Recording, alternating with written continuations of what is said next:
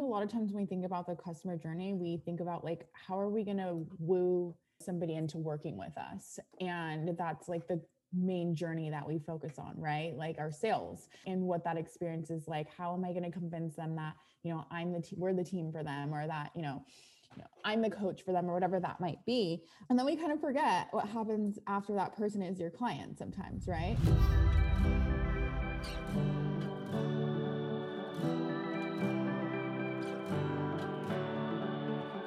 What's up, babe? Welcome to Boldly Courageous, a podcast created for you, the ambitious woman who is ready to take action and step fully into the life you've always dreamed of. I'm your host, Melissa Martin, and each week I will be your virtual wingwoman as you gain the tools and confidence to face your fears head on. The time is now, and this is your permission slip to live your boldly courageous life. Are you ready, babe? Let's do this. Bye.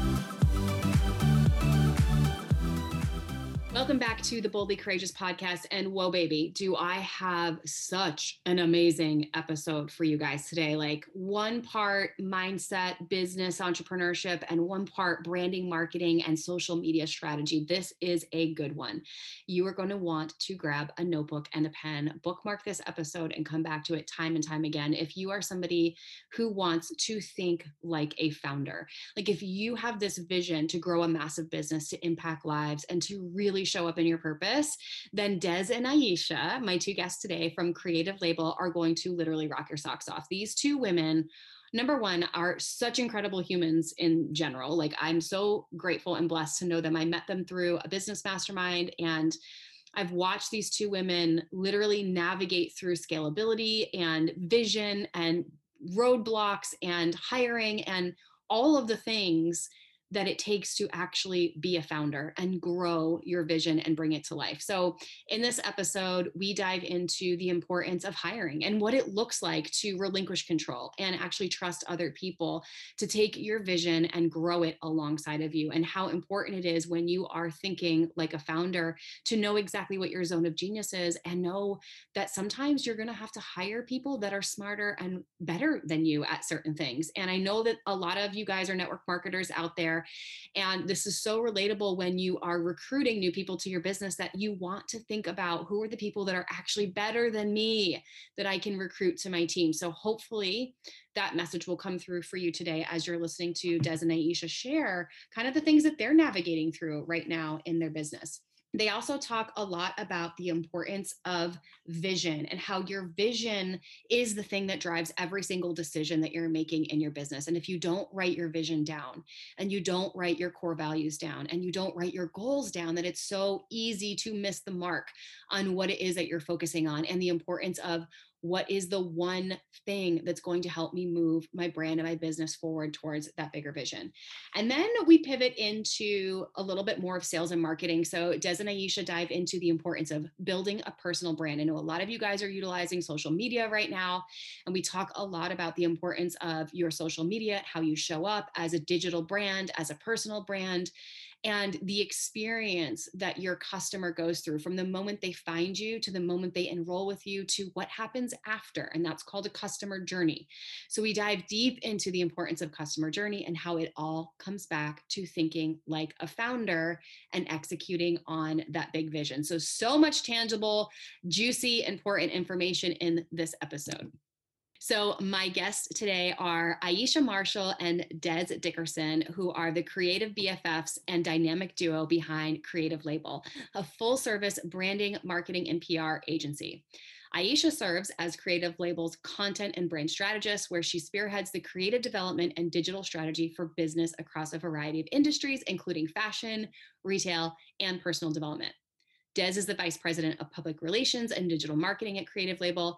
Featured in Forbes 2020 30 Under 30, Aisha and Des are passionate about educating businesses on industry trends, providing thought leadership and digital strategy and branding. And together they co host The Label, which is a top rated podcast that covers all things marketing and entrepreneurship.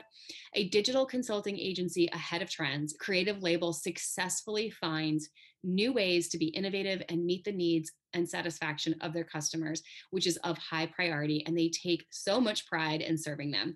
This episode is freaking amazing. I hope you guys love it. Let's dive in. Ladies. I am always so excited to drop in connect with you, Des and Aisha of Creative Label. You two are some of the most innovative, creative, yet like seriously driven boss babe women that I have the pleasure of calling friends. And I've gotten to witness the two of you scale and grow and scale and grow and scale and grow your business like wildfire over the past year and a half. And something that I just truly admire about the two of you is your willingness to just be super honest about what's working, what's not working, and really just take accountability for your part in it and how you can just serve your audience and your business at the same time, which is not easy. So I just want to acknowledge you both for that and say thank you so much for being here. Thank you for having us. I'm so excited. I've been excited about this for a really long time uh, to chat with you on your lovely podcast. Um, but thanks for having us. Yeah. Yes, thank you. you so much. This is going to be fun. I know it. Mm, we always have the best conversations. Really okay, so I'm going to ask this question. You guys can, um, Des, maybe you can answer first, and then Aisha, you can answer. What is one boldly courageous thing you've done recently? Oh my gosh. Well, we made a crazy investment into ourselves, into our business. We've been doing that for the past 12 months, and it's been um, it's been the most helpful thing and fruitful thing for us personally and as a business. So, very expensive investment. This is the really bold. And I was just signing the contract this morning and I was like, ah, this is like so official. I feel like I'm going to throw up. yes, that is definitely a boldly courageous thing we did. I think another one is maybe just more of a mind a mindset thing. And we've done this before but and Melissa working with you and it was hiring a project manager at the time and I was particularly resistant to it because it would be like relinquishing some control of the company and like for whatever reason um, as an entrepreneur when you you ha- you see success and you and the success is correlated with relinquishing control. The next like level of success you're not you're not saying oh it's it's directly correlated with relinquishing some control. So here we are again um, hiring people that are better than us or making the commitment to hire people that are better than us so we are not the best on the team. That i think is a mindset thing that des and i had to get around or currently getting around but being super unattached to the outcome knowing that it's going to be best for the future of our agency so we made that decision to hire people better than us. Mm. Several. Yeah. I, or open the hiring process. We haven't hired anybody yet. yeah. We'll, we'll get to that. Okay. I love that this is the direction that we're going in, obviously, because there's a big difference between investing in yourself and investing in your business, right? Because when you invest in yourself, you're counting on you but when you're to what you're saying aisha like when you're investing in your business you're actually counting on someone else to mm-hmm. see the vision you know of like your vision and then treat it like your baby. I would imagine that's what parents feel like when they send their kids to daycare. It's probably a similar feeling. Probably. You know, like please take care of my child right?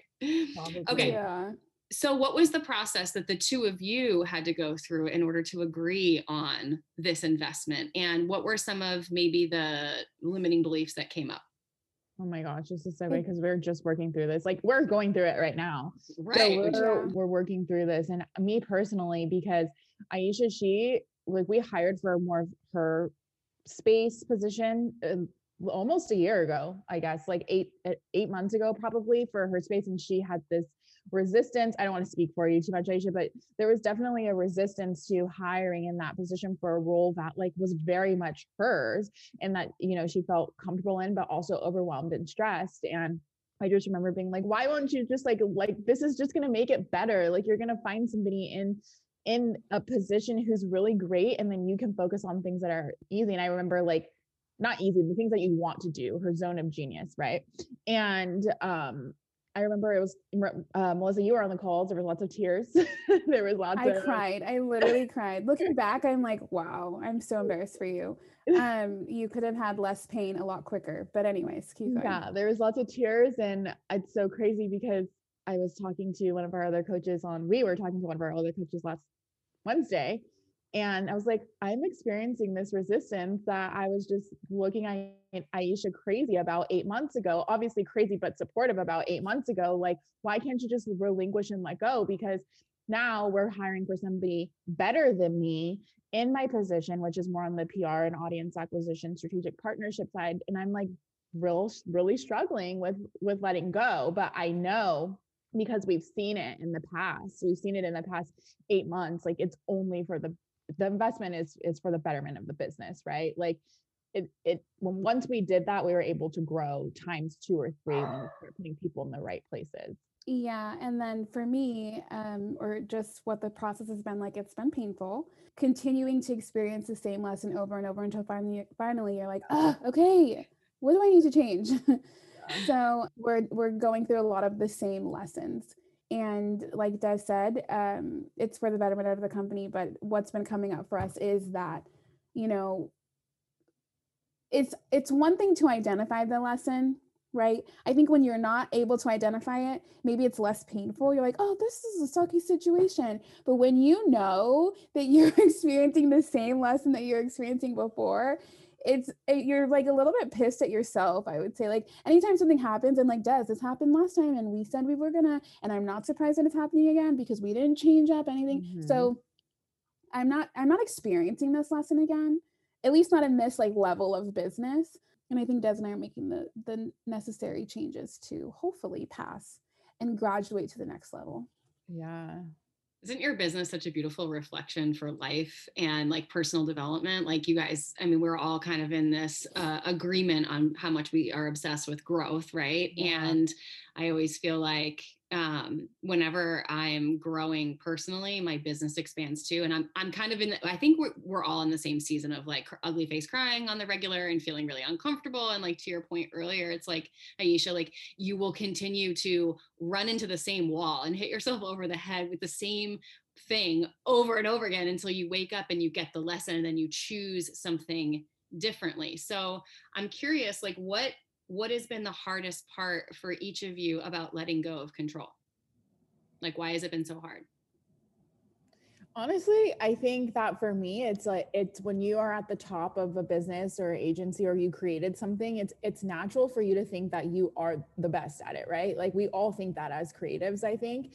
First thought, right? And then when you really sit down and you think about it, you're like, wow, there's so many people who are also really good at what I do. There's so many people who are better than what I do, right? And it it is a, a real I think it's a real feeling to really sit down and realize like somebody can do this better than me and that's okay. That's even even better for, you know, us and even better for me personally, right? Because I'm going to step up into a new position of leadership um, where I'm going to be able to be more of a visionary, right? And I'm going to be able to say like, okay, I want to do all this, this, this, this, and this for for these amazing clients that we have and it's only going to make everybody better. It's going to make our team better. It's going to make our clients better. It's going to make our down to our interns better. But it's hard to have that realization that like you're not the only one. Like you, can like i always tell people i always tell Aisha like i love everyone on our team but everybody can be replaced right? In high level you don't think like oh like you can be replaced right? But you can essentially be replace and that's okay. You know nobody can replace us as like founders and owners of the company but our visionary our concepts our creative like yes we can re- be replaced for better um, in order to to help more people. And the the resistance the reason why i think it was twofold and i think it was because we were doing so much and what i've realized is that you know the solopreneur model which i would say is like one to three people on the team worked for that one to three, but it didn't work for three to five. So we switched. And then we got to three to five, and now three to five doesn't work for five to 10. So we switched. And with that switches the roles of things that we're doing. So now we're like 10 to 15, three to five to 10 is not working for us anymore. So how do we get to what works for 10 to 15 people on our team? And our roles and positions switch. And so there's a new level of resistance every time you grow and you relinquish some control mm-hmm. to someone else. Mm-hmm. And I was experiencing resistance. I'm very right and left brain. I'm uh, very much a creative, but I'm also like, in our traction exercise, I'm considered the integrator because I'm so great at figuring out how to do it. I think that's just from going to law school and having to figure it out to survive that I can do both. And I was resistant towards relinquishing just control in general, but especially from the integration standpoint, because I'm like, well, if I'm not doing it, who's going to do it with the same passion that I'm doing it to make sure it gets done? Right. And we end up finding someone that is ex- exactly that, does it with the same passion of wanting to make sure that they get, they get the job done. But um, so I was experiencing relinquishing control around that, but that wasn't my zone of genius or what I cared to do. I do, we are realizing now, like from the creative standpoint, like Des, she's a, a, old client of ours, but like one of Des's mentors, Kym Gold. She's the founder, uh, co-founder of True Religion, and um, she made a comment, and it really resonated with me, and was like, when companies, when businesses like sell or get rid of the creative person that's like handling the creative, you start to see a shift in the business because that like creative DNA is gone, and um, resistance around that from the creative standpoint was that like people weren't going to want me or our company anymore because the creative will go away. But that's not necessarily the case, which is where Des and I are trying to be. We can still be high level. Things can come across our desk that we want to, or they don't have to. But if we're still, if our like DNA is still in the company, that's okay. We don't have to work from 10 to 10 every day. You know what I mean? Like literally meaning 24 hour days, not like 10 p.m. to 10 a.m. Like literally like the 24 hour cycle. Um, we can that doesn't affect our worthiness or people wanting to work with us as a company. So that was some resistance that I had with splitting that we wouldn't be a, as of value or people wouldn't think like, wow, Aisha does like so cool, creative label, like look what you built, right? So it was resistance from control for sure, but also understanding that like we're still of value. Yeah. It doesn't mean you don't have to work 24 hours a day to to remain valuable. Yeah, that's that's good. That's so true. I think that's like speaking on that, I think that's like this common misconception about entrepreneurship like the longer i work the longer amount of hours i work the long it's this weird sick thing. I also feel like social media contributes to it drastically. The if i you know post pictures of me or if i am genuinely working all day long and i'm in talking about it like that's what you're supposed to do. And no that's not what you're supposed to do especially us as creatives. How can i you know have the creative capacity to give all that i can give to help people if i'm sitting here from 10 to 10 at my computer all day right? It's just not practical it's not realistic and it's just like really fucked up theory. Sorry i don't know if you cuss on here but it's this fucked up theory um that I, I wish that we could change the you know the the direction of Mm.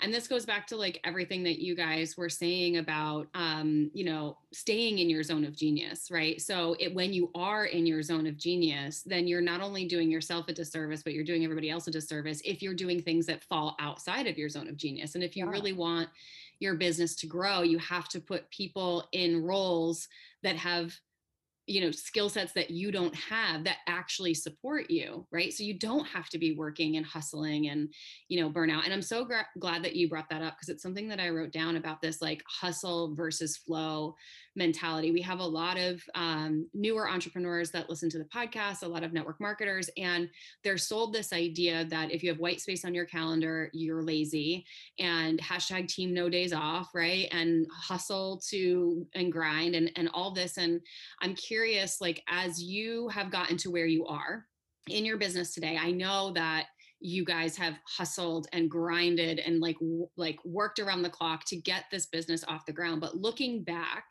knowing what you know now about energy and flow and hiring what would you have done differently as a female founder right? Because these women want to be female founders. They want to think like having a founder's mindset. What would you have done differently or what maybe piece of advice would you give to to your like past version of you? Yeah for me i would have delegated way earlier. I know it's hard to delegate especially if you don't have the funds and the budget but i mean there are things that we thought we couldn't afford at certain times and we de- we like when we found the importance of delegation we found the money. Like we we went and we found it to delegate. Another thing i would have done is i would have created boundaries a lot sooner on in our business and that's like personal boundaries and uh, like work boundaries, right?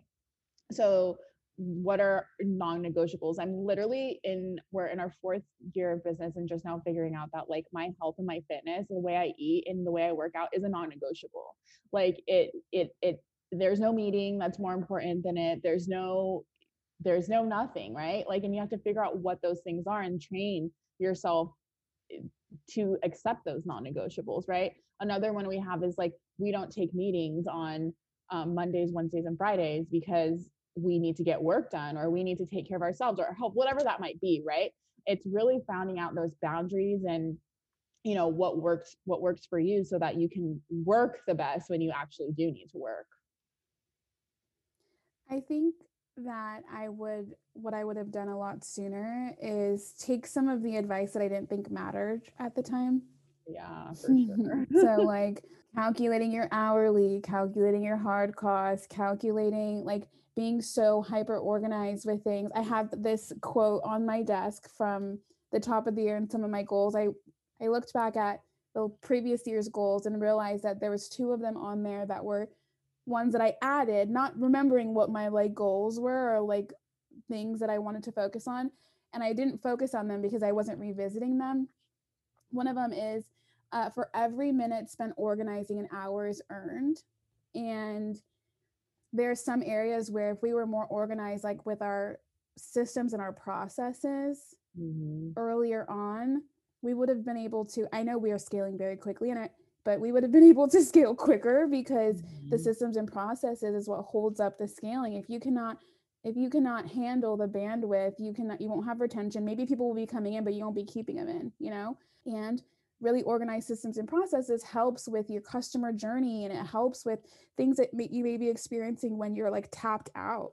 So people told us figure out how much it costs like hourly or figure out, you know, how much like your hourly worth is and what the hard costs are and what's the workflow of something to get complete and the timeline and those are things that were, are coming up for us right now. It's all stuff that we could have done when we were so much smaller and had a full day of nothing. All work is done. There's no meetings. Like, what else could you be doing? You know what I mean? Like, hmm. if we would have done those things when people were telling us to do it early on, we wouldn't be here now saying, reorganizing our profitability structure, reorganizing our systems and processes, revisiting what a customer journey is. We've never, ever, ever been intentional about a customer journey. We get really good work done, we produce really great work product, but how the client experiences us, not that it's negative, but just to have more elevate, we've never focused on that. And people are like, do that. Like three years ago, and we're like, that doesn't matter. And here we are, like, I wish I would have done that. So taking some advice that I didn't think mattered and i don't know i don't what tip to give to realize does it matter or does it not matter? I don't i don't know what that is because as an entrepreneur sometimes people give des and i advice like we got advice last week and we're like fuck no to that. But who knows? Maybe in 10 years i'll be like i wish i would have listened, listened you know? So i don't really i don't know that i know that answer yet but i maybe it's i don't know. I don't know. But I there's a there's a few nuggets that I know that Des and I have received that we've been like, mm, no, thank you, and then here we are. Well, and also, you know what? It's like I remember when I was building my network marketing business, I would sit in these meetings and I'd be like, oh, I fucking heard this thing over and over again. Right. Like you kind of hear it's like the same stuff. It's just packaged in a different package, but the message is the same. And, but I would still go right to these events and whatever. And you hear the same information over and over, but the lens that you're looking through and where you're at in your life and your business is different. So you take what you need at that time and then later on you're like oh well this would have been helpful six months ago well i didn't yeah. i didn't know what i didn't know right so part of it i feel like entrepreneurship on one part is like strategy and systems and the other part is like just fucking wing it and hope hopefully it works out you know yeah. yeah. Like, yeah. and i think that's the beauty of it right like i if you i think shifting your mindset to find that that's like can sometimes be an enjoyable process mm-hmm. but also at least for us and some of those things when des and i were chatting about the things that I just mentioned, like, you know, restructuring the profitability, when to bring people on hourly and like all that stuff, organization of of agency with several people, different clients, like figuring out all of these things. I think for us to not have taken the advice at the onset it's beautiful for us in this moment because we can create what we want as opposed to using someone else's model we can still look to the model but figure out like what does this look like for us so mm-hmm. there's beauty in some of the things and probably all of the things if you really find it but I mm-hmm. think with my, with my mind, I'm like, I could have saved time if I would have just listened to them. So, but at the same time, you learned a powerful lesson about trusting your own intuition, which you just mentioned of like, okay, Yeah. just because this worked for somebody else doesn't mean it's going to fit. And knowing that and deciding and trusting your own self that what's for me will not pass me and I'll get the lesson either way. Right. And now Mhm. you're in a more efficient business owner. So let's talk about vision for a second because as you guys are scaling and growing and you're hiring these people in new positions and you're trusting to relinquish control, a part of that is being a visionary, right? Any business that you're building, you know, having that founder's mindset, having that visionary mindset is so important when you are adding team members to your team, no matter if it's a agency model like what you guys do, or you're a solopreneur adding, you know, an assistant or your network marketer adding new people to your team, the vision and the culture, it has to, that message has to carry down, right? So how do the two of you being co-founders keep that vision alive and keep it like front and center in everything that you do It's a really good there's a question. few different, yeah. And I would say from a culture perspective, or just from high level, just like very macro lesson on vision. Um, it would be write it down. I think there's so much power, and I don't know if, if any of these listeners are spiritual. I myself uh, am a believer in God, Jesus, and the power of writing things down, your vision down. Writing it down is just super powerful, but then figuring out after you write down how you integrate it. And so, from a high level, things uh, vision for our culture and our founders, we really did the work. We did traction. We wrote it all down. Like the book literally prompts you to back, write it gonna down. say, explain what traction is. Traction, uh, oh, I'll let you explain. Traction is a book and it's super helpful. It is just helps you build the foundation of your business and have a, a model that you follow. And um, we follow almost close to the T. There's some different things that we do a little bit different that works for us, but what it required us to do and why it's important for a macro idea vision is writing it down. So our core values, we wrote them down, wrote them down. Our sales goals, we wrote them down, which we should probably revisit because we hit everything that we wrote down last year. But constantly revisiting them based on how your business grows. So our core values, one of the things that we added this year just by revisiting it and and seeing how our culture is is we added gratitude as one of our core values, but attention to detail, teamwork, accountability, hardworking, creativeness, like those were our original core values. And then we started saying like a lack of like just gratefulness across our teams. So we're like, no, gratitude for good and bad things need to be like integrated in our processes and how we just move culturally. So that was part of like a vision that Des and I had for the company, how we wanted our team to be. We thought about it and then we wrote it down. Now it's cool because Des and I think different. I used to think it was a bad thing, but her mm-hmm. dad had made a comment like several years like mm. ago. It's good that you guys process through things so different because you cover the gambit of like maybe holes that you can see. So I'm very much like big picture, dial down, Des is favorite, dial down, then let's build on it. And you get to the same end goal, but we just get there so different. So with that, I end up having visions for the company that start higher level. Des has visions for the company that start lower sounds bad. It's just different visions at different points in the business. And um, what's cool about that is we bring ideas from different different like I don't know lifetimes of the business and then we Mhm. figure out how to write them down. Like one vision I had for the business a few weeks ago is a warehouse. I'm like, I want a warehouse. So I wrote it down in my phone. How can we figure out to get a warehouse? We can make it a creative space. It could be this really cool thing. It'll save us a bunch of money. Vision for Des is like, I want to hire people across the country because that will be really cool. We can like tap into those markets. And so we just have different visions, but we write them down. And then just because we end up being passionate about it, anytime we're in meetings or conversations with people, like we're in conversations with our CFO, and I'm like, okay, I want to put a warehouse on the radar. I know we don't have to talk about it now, but like, just so we know, can we put this as a, a bullet point to chat about at some point? And then Des, is, we just also met with a, a recruiting agency. She's like, what's important to me is just to hire across the country. I don't care about their location. I want them to be the best people. So like we put that in we delegate our visions to people who help execute them which is helpful but it starts with writing it down Yeah. I think you answered that really well. I don't have much to add on top of that. Um, but yeah, I think we do write every single vision for the company we have down. And another thing we do is we rank them. Like we rank and prioritize what's the most important thing to us right now. And then when we get to That's the when we get, when we get through that, we're like, okay, what's next now? So like, for example, right now we're in the scaling phase. So for the next 30 days, like our primary goal, like one of our only top focus goals is to focus on hiring. That's it. We're not focusing on our sales goals right now. We're not focusing on, you know, what press we're going to be doing right now. Like we've literally said no to press. We've said no to clients that have come through the door. We've said no to so many different things because that's not our goal and our priority now. So it's staying really and what looks like what our goal is. yeah and what that looks like in in the most literal sense is when des and i have both of these these visions that i just told you about in des and i had a meeting and it said aisha you're not you're not touching any warehouse stuff until we hire for 30 days. So don't talk don't not talk about it but there's no movement being done on that front. So literally two visions that were i mean hiring is definitely like a pain point that we had to do a lot sooner but two visions that we had for the company one is literally on pause Yeah. I had a meeting for. I paused the meeting and said, "I'll we'll revisit this in 30 days."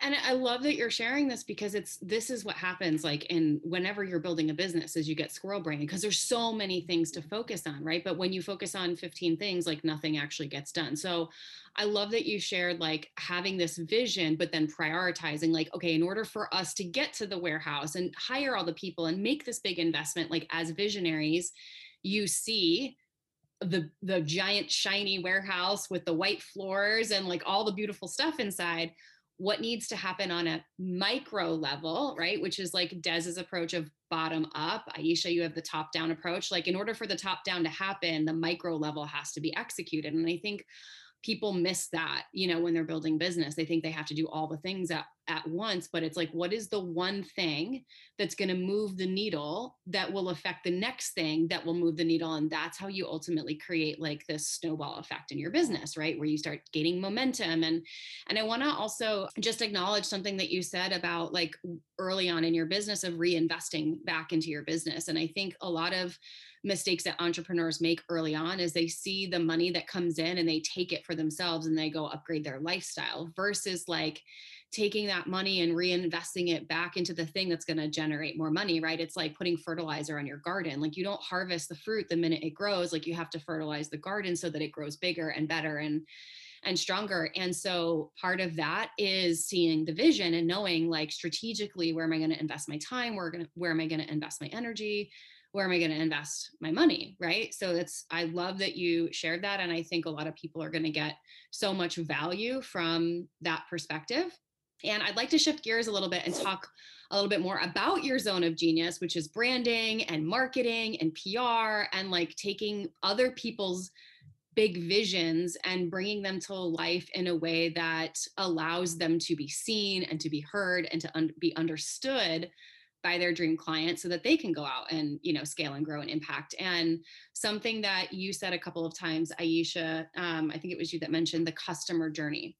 So i know this is something that you know we've all you and i the three of us we've all learned about like the importance of the customer journey. But for those that maybe don't know what that is can you just share a little bit about the importance of this and give some perspective to business owners that maybe are new and listening about how important it is to understand customer journey?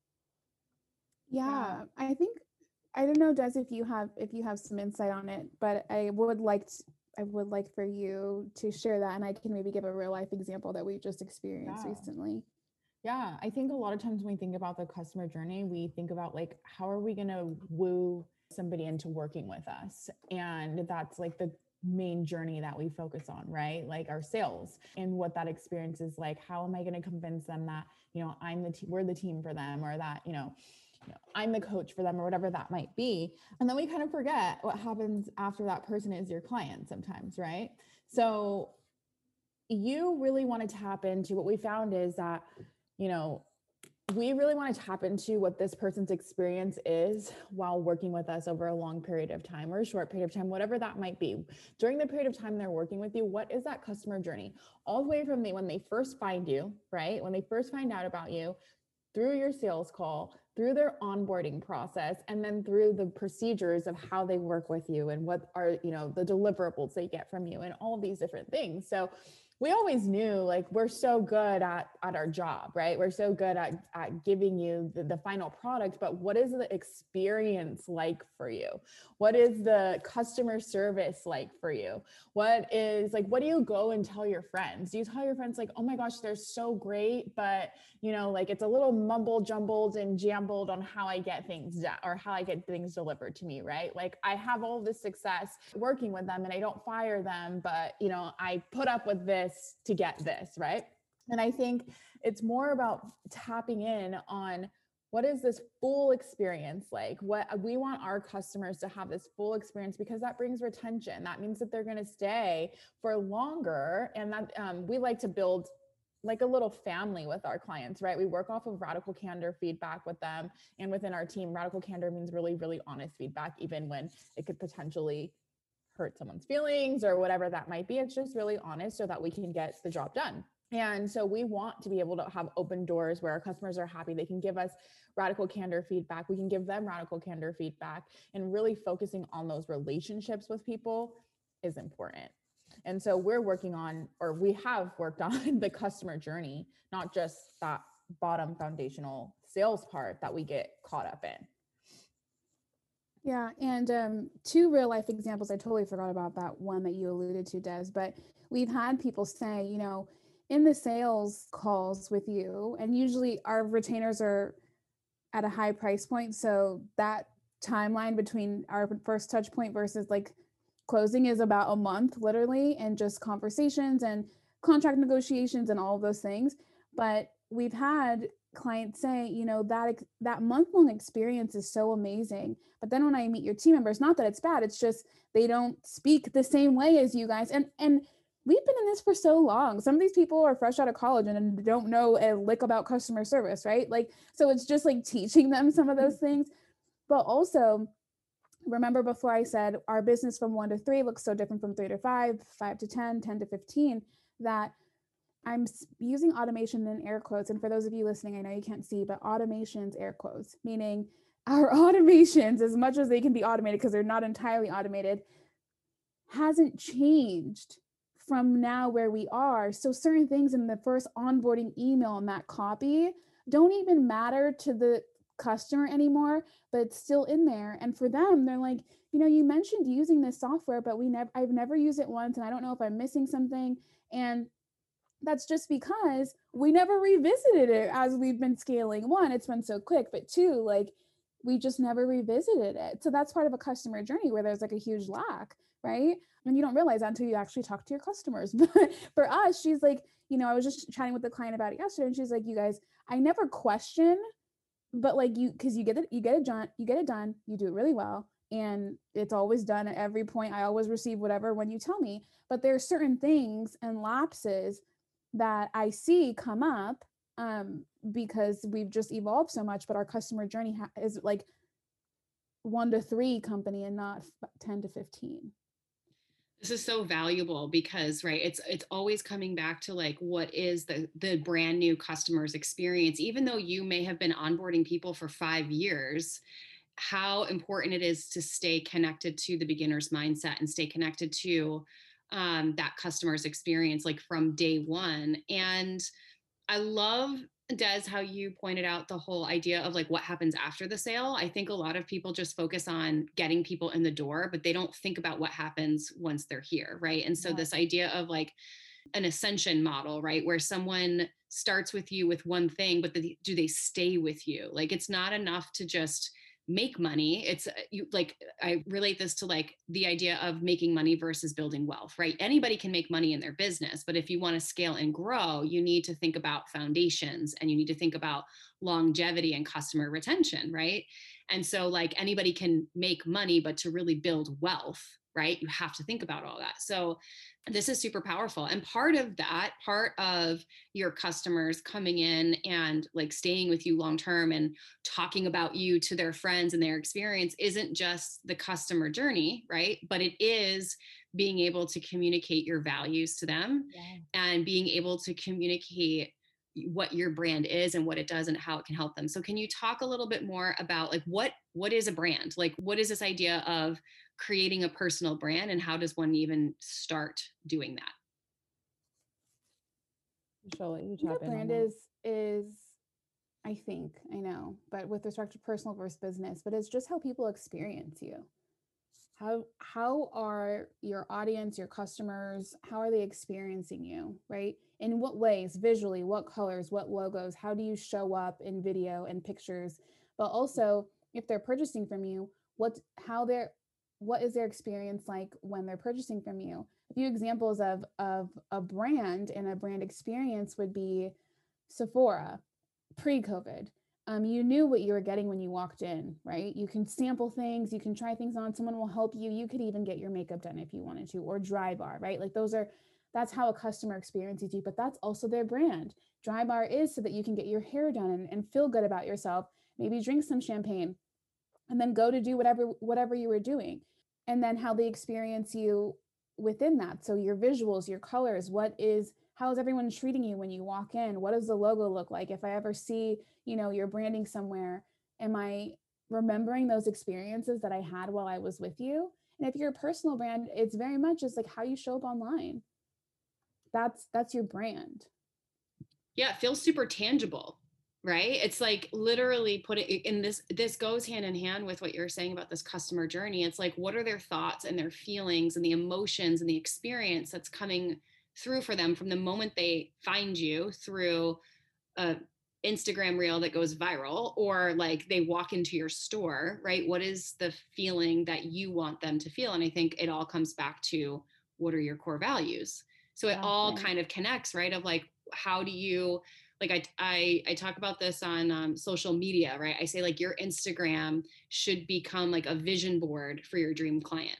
So when they land on your page and they have an experience with you, it's almost as if they are like living their vision board through your life, through your brand, through the stories that you tell and the experience, right? And it kind of feels the same way of like if you can't like communicate your vision into the customer journey and then the experience that they're having, like then you're you're kind of missing the boat. So what would you say are some of the like the key elements to crafting a brand? Like what are the things that we would need to think about let's just let's just put it in in the context of social media right so i'm building a brand online how do i utilize maybe my instagram to um, build my brand and what are the things i need to be thinking about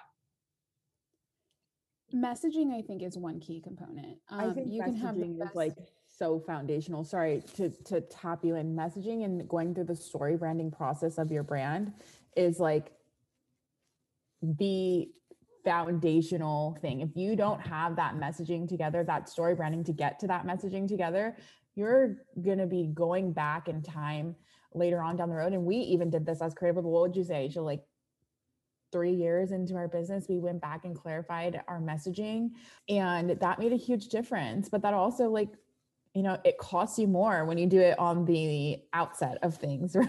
to be fair though, the messaging would have changed regardless. Our messaging that we did most recently, which would have been three years later from when we started, we're targeting a completely different customer now, right? So our old messaging, our old visuals, our old copy was targeting the the customer, quite frankly, that we didn't want to work with anymore.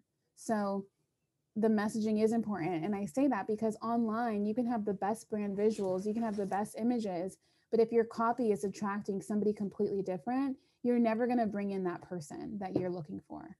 And but this is so good too because it shows how your brand evolves, right? And I think a lot of people get so scared to evolve as a company or as a brand, but like your clients will evolve with you, right? And that's again part of the ascension model like if you want customers to stay with you, how are you evolving? How are you growing?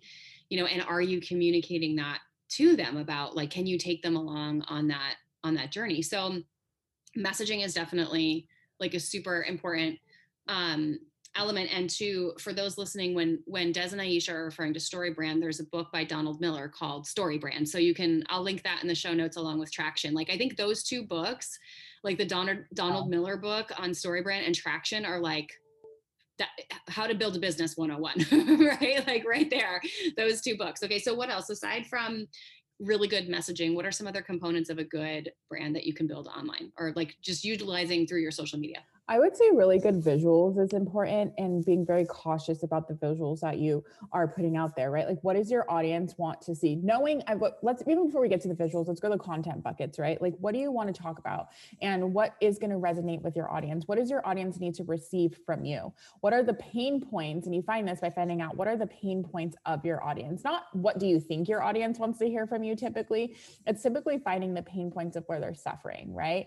Um, so, how do you target those pain pain points and then create content around it. What does your video content look like? What does your audio content look like? And what does your photo content look like? It should be a mix with your photos between like something that feels really organic and then some like if you are a personal brand there should be some like professional in there right? Even if you're e-commerce even if you're selling a product it should be a mix between user generated content what we like to say ugc which is like more organic type of content looking like i took it from my cell phone um, and then posted on social. And then we've got like but i still am a polished brand. I'm still you know you know looking great. I've invested dollars into the aesthetics of my business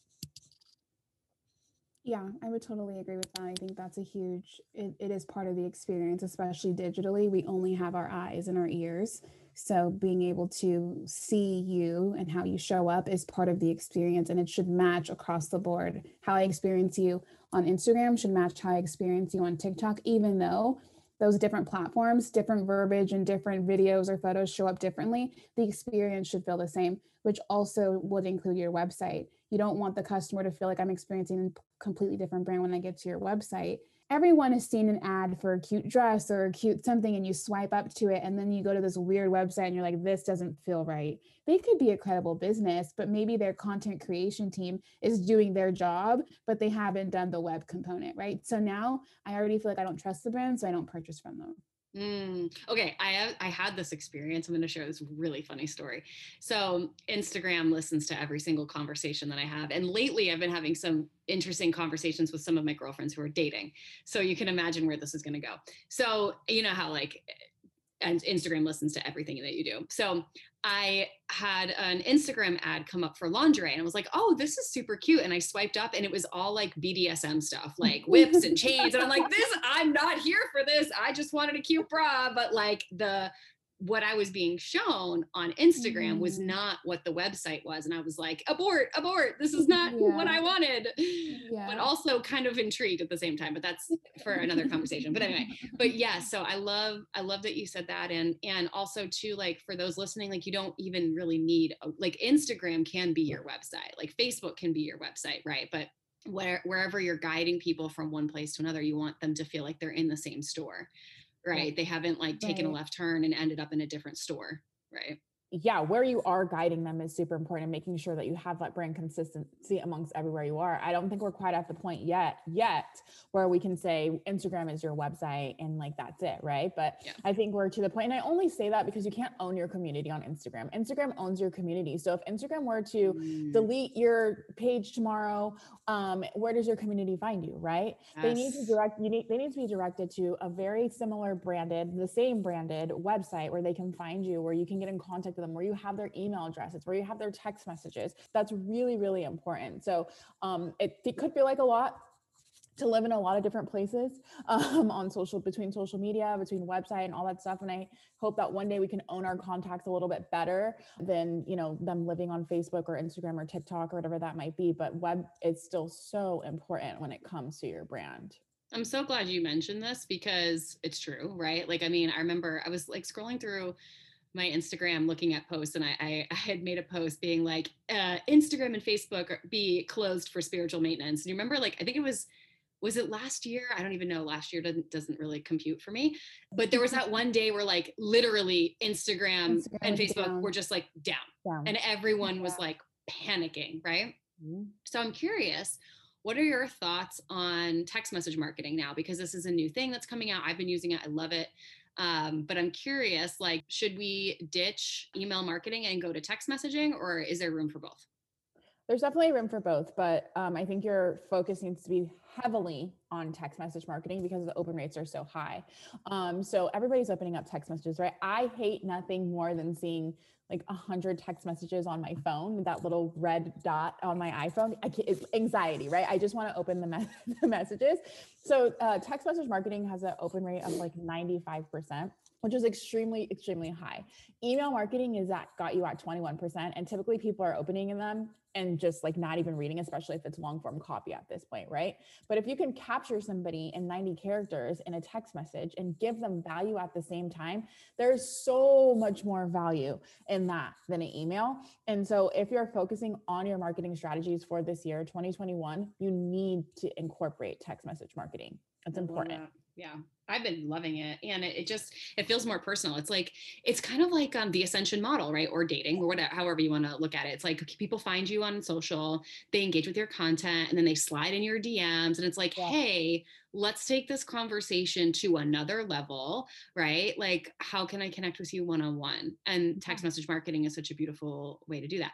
I was sharing the story with a girlfriend the other day. I was like, um, there are so many layers to dating, right? There's like, okay, so like you swipe and then like you're chit chatting in, um, you know, on the dating app. And then the next level is like, hey, what's your IG? And then they like stalk you on Instagram. And then through the DMs, they're like, can I get your phone number? And then you text for a little bit. And then you're like, hey, can I actually call you and hear your voice and then maybe you FaceTime and then you go on a date. At yeah. least that's what's been my experience. And there's the customer value journey right there. it's true. It's the same thing. It's literally the same thing in text message marketing, right? You can yeah. literally, depending on what software you use, yeah. you can set up a, a funnel, funnel with that customer journey still in text message marketing. So, um, so it's just, I think people are intimidated by it. I think people um, at this point are like, I don't want another thing that I have to keep up with, another software, or another type of marketing, but it's it's pretty important. I love it. I'm obsessed with it. And I'm so glad that you feel the same way. Okay. Yeah. Okay. So I want to make sure that I am doing my best to support the two of you because I, I love you and I love the work that you're doing. And I know that you guys are in a place right now where you are like scaling and growing beyond belief. And if I could ever give like a testament or a shout out to someone going into the corporate world and having like a quote unquote real job and not following the entrepreneurial path, it would be to lock arms with the two of you because you're such incredible visionaries. You believe so much in the work that you're doing in the world. You care so deeply about your business and your staff and how they're treated and that they're seen. I know all this because I've seen the behind the scenes. Mm-hmm. So, can you talk a little bit about kind of what you are looking for right now because I know you guys are hiring. So can you share just a little bit about if people are interested in learning more about, you know, connecting with you? Let's do it two ways. One, if they want to hire you as a for PR and marketing, and two, if they want to actually work for you. Ah, um, if you want to hire us for PR and marketing, you can head to our website, www.itscreativelabel.com. Fill out a lovely form that you will see pop right up. And then uh, you can also follow us on uh, social at creative.label. And then, if you are interested in working for us, um, which we're so excited and so grateful to be in a position to hire and be in a position to add new people to our team, we are hiring for a creative director position. Um, we are hiring for a photographer and videographer who understands creative direction and knows how to execute creative direction. And we are also hiring for a senior PR associate. And then also we're hiring for a marketing associate. I love it.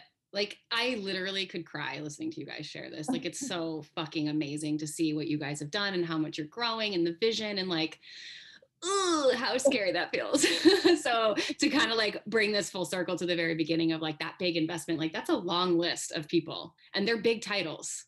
Yeah. So you guys, if you love this episode, please share it. Obviously, Aisha and Des offer so much value. You can follow them on Instagram, both personally and at Creative Label. And I just fucking I love you guys so much. Thank you so much for this. We love I'm you. So grateful for your connection. Okay, last question. What are you guys celebrating right now? You knew I was going to ask that. Flashbacks to coaching. What are you celebrating? I think I, for me, and I'm sure the same is for you, Des. I think we're still celebrating, focusing on celebrating um, Forbes 30 under 30. Uh, we've yeah. been super intentional on literally taking steps that moment the occasion because it's hard from a day to day to to celebrate when you're like, okay, what's the next thing, even from a goal perspective, but also just like in business, like, okay, I have 200 emails. I don't have time to celebrate. So Des and I took some time two weeks ago to like lament the occasion together. So that was really nice. Um, and I think I'm still, both of us are still working on celebrating that. Yes. Yes. And one of you just got uh, something fancy. I saw you a tennis bracelet. Oh. I hear I was listening to that song Drip this morning and I was actually thinking of you and your tennis bracelet. I'm like, yeah, girl. oh my gosh. Yes, that was to celebrate Forbes. So like, yeah, we're being really intentional about how we're celebrating. And um, I, you know, we both got a little drip, but uh, I did get a, a really nice tennis bracelet that I put on when I have my sweatpants on in COVID because it makes me feel really proud of what we have done and accomplished and realizing that it's really important to celebrate even if it's just looking at my wrist four months from now and i'm like wow like we did that and this gives me you know motivation to keep going on mm. zoom i will literally be like did you put your bracelet on she does i see you wearing sweats but, but where is it yeah. yeah. It's so important to anchor in those moments. So I'm celebrating the both of you so much. I love you. I'm grateful for you. Congratulations on all of your success. And you guys, as always, if you love this episode, please share it, tag someone that you know needs to hear it. And until the next episode, live your boldly courageous life. Thank you so much for living your boldly courageous life with me today. I am beyond grateful for you and this amazing community we are building together. It's truly my mission to get this message out into the world and empower others to step fully into the life they've always dreamed of. I would be so incredibly grateful if you would join me in this mission by sharing this episode with your friends and heading over to iTunes to leave me a five star review. And until the next episode, remember to live your boldly courageous life.